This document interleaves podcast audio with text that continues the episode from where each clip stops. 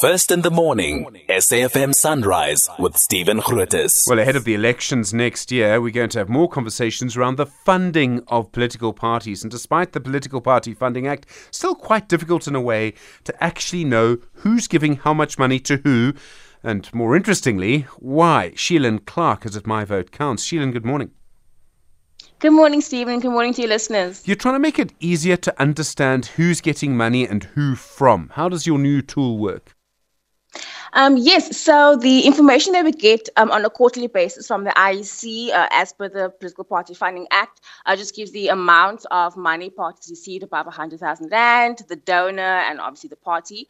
Uh, but what we've done is we've taken that information, um, as well as some uh, other research that we've done on all the donors and the donations, and put it into a an, an interactive platform where it you can perfectly track and it, it illustrates uh, the private funding or donations of political parties, like in the form of um, graphs, uh, pie charts. Um, you can filter down to just a particular part. You can filter down to whether just monetary donations or whether in-kind donations. In-kind being whether a donor paid for a gala dinner or laptops or etc.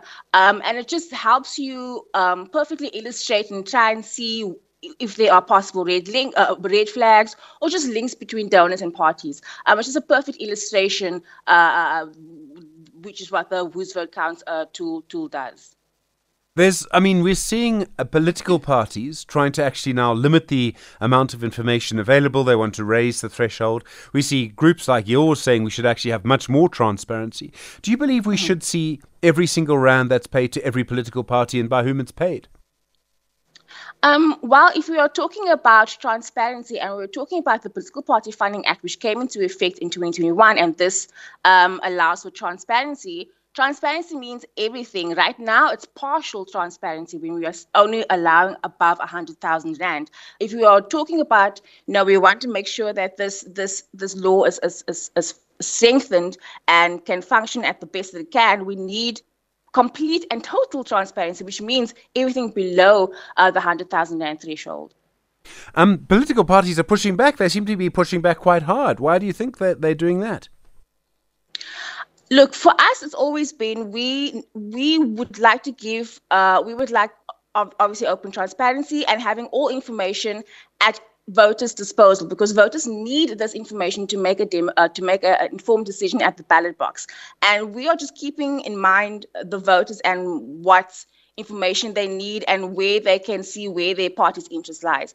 Uh, and political parties need to think about that. Political parties need to think about the voter because I'm sure right now there are many of your listeners like, ah, next in elections. I don't know who to vote for. I don't trust people because we really, we really don't know much about our political parties other than what they sell us a couple of months before for the elections when they want our vote. So we need all we need uh, open transparency in all this information, and we need to keep the voters in mind. I suppose it's impossible to know if the amount of money that political parties have received since the Act was passed, the current Act, is any more or less than what they were receiving before. In other words, is there an impact on the amount of money they get and this transparency? Does it matter that we now know who gives money to who or not? Quite a difficult question, and yet I think that question may get to the heart of some things. Um, well, un- unfortunately, this tool just comes at the, I mean, this is out of the Political Party Funding Act, which only um, came into effect in 2021. So we won't be able to really see anything before 2021. Um, and then there's also this argument of this may, um, you know, impact fundraising. This should not be impacting fundraising in any way.